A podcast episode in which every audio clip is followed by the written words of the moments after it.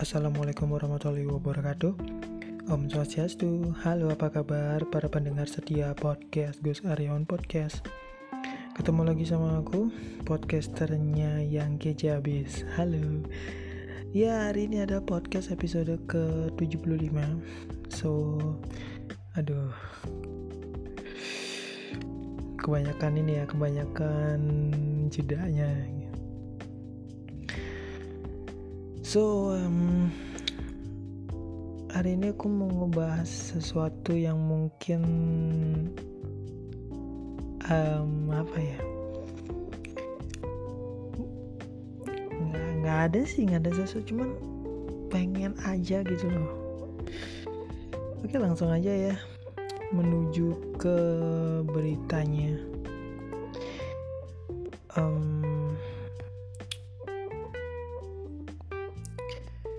Ini dilansir dari Kompas dot com ya, yang dimana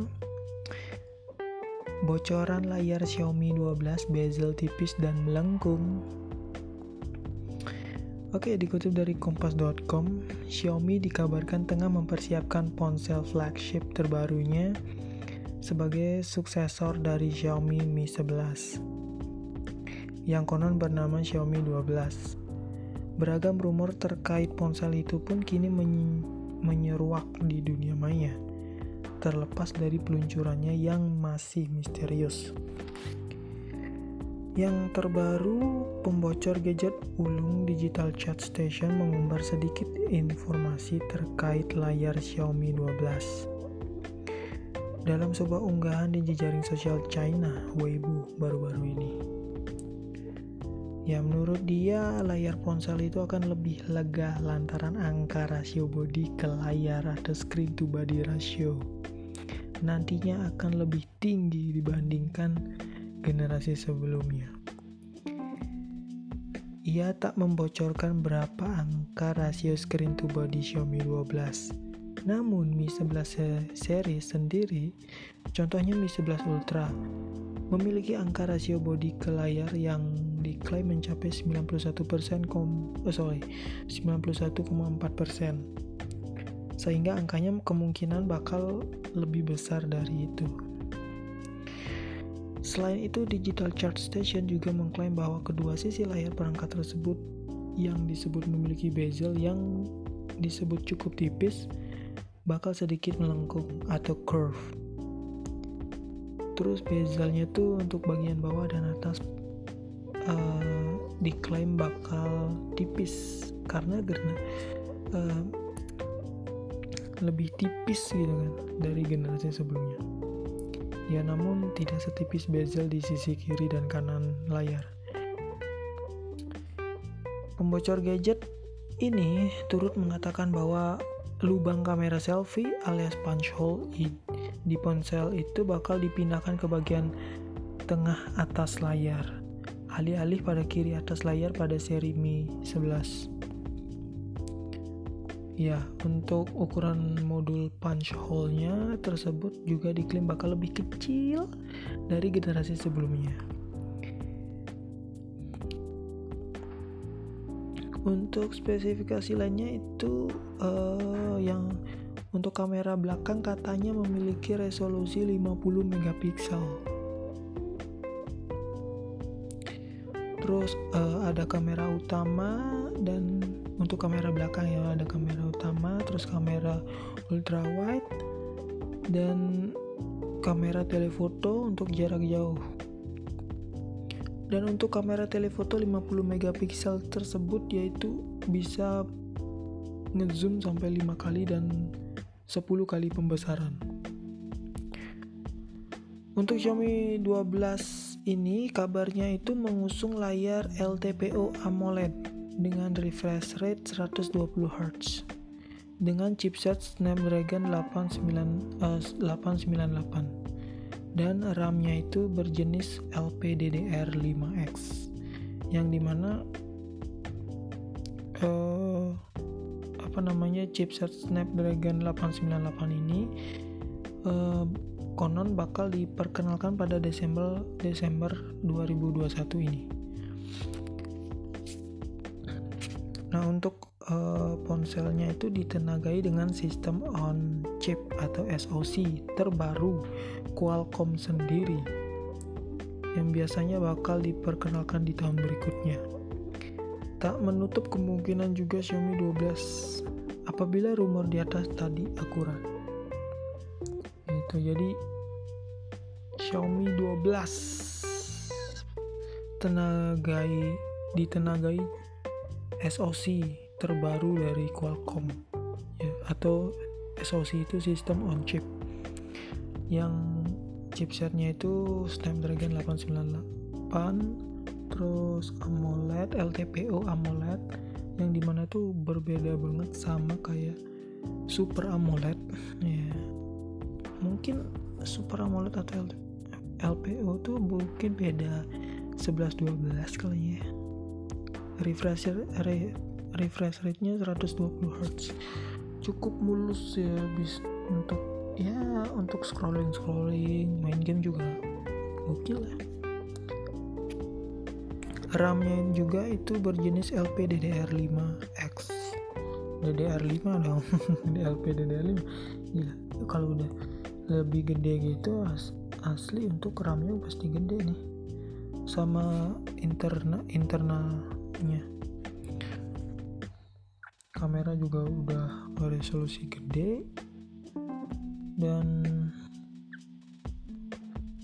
bezel bakal tipis ya, tapi enggak setipis di bagian kanan kiri.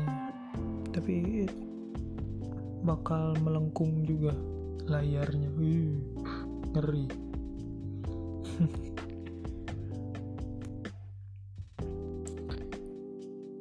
Dan apalagi ya mau ngomongin. Sebenarnya sebenarnya nih podcast aku sebenarnya tuh lagi ngiseng aja ini uh, recording recording gitu. Lagi testing aja. Masih masih enak gak gitu kan? Kayak lagi ya, apa aja masih enak gak gitu. Oh ya, B T W aku kan ini pecinta mainan ya. Aku bakal nyari berita tentang mainan termahal ya. Oke, ini dia mainan termahal. Lamborghini Aventador Gold yang dihargai seratus tujuh koma enam miliar. Eh gila, sumpah. Apa nih? Ya kalian pikir pasti ah mainan apa anjir gitu. Ya Lamborghini Aventador mobil mainan berlapis emas uh, sorry ya terbuat dari lapisan emas dua puluh empat karat. Lu bayangin emas dua puluh empat karat lu jual berapa tuh dapat duit.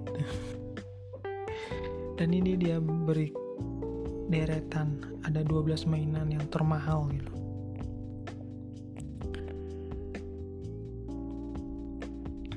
Oke, untuk yang pertama itu ada Pink Rear Loading Volkswagen Beach Bomb. Panjang amat. Ya, untuk mainan yang bernama seribu sembilan ratus enam puluh sembilan Pink Rear Loading Volkswagen Beach Bomb ini diproduksi tahun seribu sembilan ratus enam puluh sembilan. Ya, mobil mainan ini tidak pernah diproduksi secara resmi oleh Hot Wheels. Seri seri yang satu ini hanya sebagai prototipe saja sehingga menjadi mainan yang langka.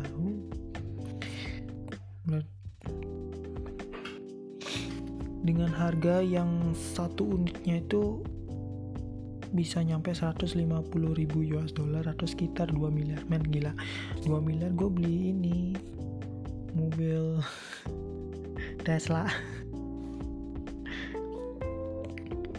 Terus ada Hot Wheels Diamond Car. Nah ini ini yang biasa sempat viral di YouTube nih. Mobil yang apa namanya? Mobil mainan produksi perusahaan Mattel Incorporation Amerika Serikat. Di tahun dua ribu delapan, pada ulang tahunnya yang ke empat puluh, tercipta mobil-mobilan terbuat dari emas putih delapan belas karat dan dibalut dua ribu tujuh ratus berlian hitam, putih dan biru seharga seratus empat puluh ribu dolar atau sekitar satu koma delapan miliar. Terus ada boneka asli G I Joe.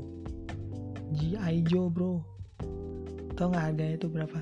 Ini tingginya cuma enam puluh sentimeter.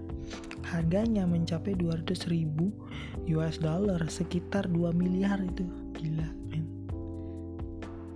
Dan saat ini pemiliknya adalah seorang kolektor boneka yang pernah memamerkannya di Museum G P Baltimore, Maryland.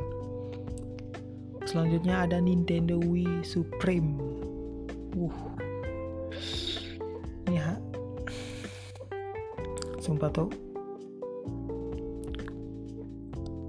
Ini tuh mainan dibuat dengan sangat detail, dengan bagian luarnya tuh dilapisi emas dua puluh dua karat dengan berat dua koma lima kilogram, dua koma lima kilogram. Gila. Itu mainan super mahal ini juga dihiasi berlian sembilan belas koma lima karat yang desainernya itu adalah Stuart Hogs. Wah. Dan di disediain cuma tiga unit di seluruh dunia, sehingga tak heran dibanderol dengan harga empat ratus delapan puluh tujuh US dollar atau sekitar lima koma delapan miliar. Men.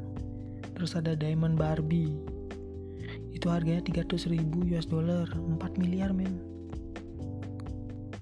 Wah. Gila. Tambahan mantel bulu menjadikannya sangat elegan. Harganya mencapai lima belas ribu dolar atau dua ratus juta. Ada Rubik The Masterpiece Cube. Ini Rubik loh, gila. dua puluh miliar, men. Ada Golden Monopoly. dua puluh enam koma dua miliar. Terus ada Steps, Stave, Louis Vuitton Teddy Bear, L V ya, bajunya men, gila. Enggak, ini boneka Teddy Bear, boneka Teddy yang apa namanya dipakein baju itu bajunya L V men, asli men, gila. Itu harganya sampai dua puluh tujuh koma enam miliar, ih anjrit. Boneka Teddy Bear dipakein baju L V. Itu men gila, men, sumpah. Terus ada Shimeng Shimensky Soccer Ball. Apa ini aku nanya? Alat permainannya adalah sebuah bola yang ditendang untuk dimasukkan dalam gawang. Untuk memperingati Piala Dunia dua ribu sepuluh yang digelar di Afrika, dibuat bola dengan berat empat koma delapan kilogram yang akan membuat Anda berpikir dua kali untuk menendangnya. Aku gak mikir dua kali, aku mikir lima kali, seratus kali mau nendang ke Honda, gue jual. Dan harganya itu mencapai dua koma lima sembilan juta atau sekitar tiga puluh lima koma empat miliar. Gila. Ini Cristiano Ronaldo beli nih. Madame Alexander Eloise. Ini selanjutnya Madame Alexander Eloise. Boneka yang handmade karena selalu menarik hati. Banyak anak-anak yang menyukai hingga dengan senang hati orang tua akan membelikan untuk buah sang buah hati. Madame Alexander Eloise memproduksi boneka unik dalam jumlah terbatas, kurang dari sepuluh buah. Berarti sekitar mungkin lima pieces.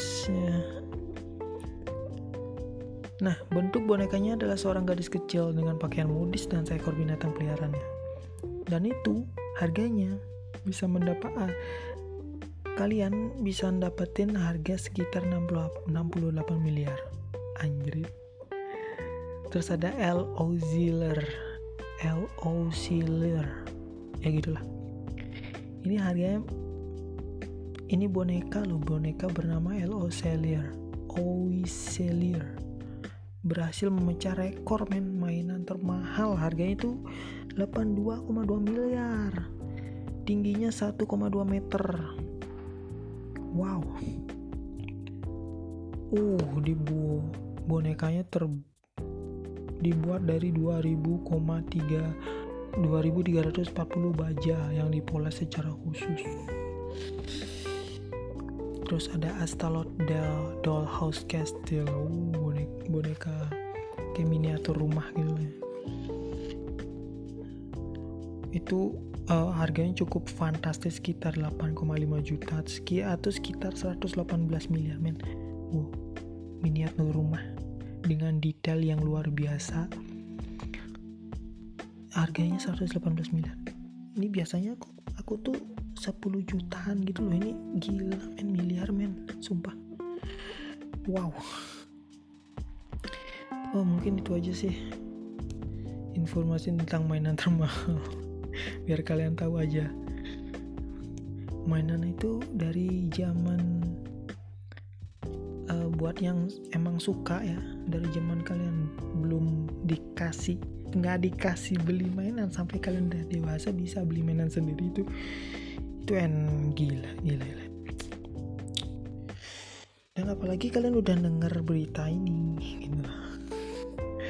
Podcast ini tentang mainan termahal, gila. Oke, mungkin cukup sekian dari aku ya. Dan mohon maaf untuk episode hari ini. Ini cuman agak sekedar pengen ngebacot aja gitu. So, thank you so much for listening the podcast. Aku Agus Arya, aku Gus Arya pamit undur diri. Sampai jumpa. Wassalamualaikum warahmatullahi wabarakatuh. Om Santi, Santi, Santi Om.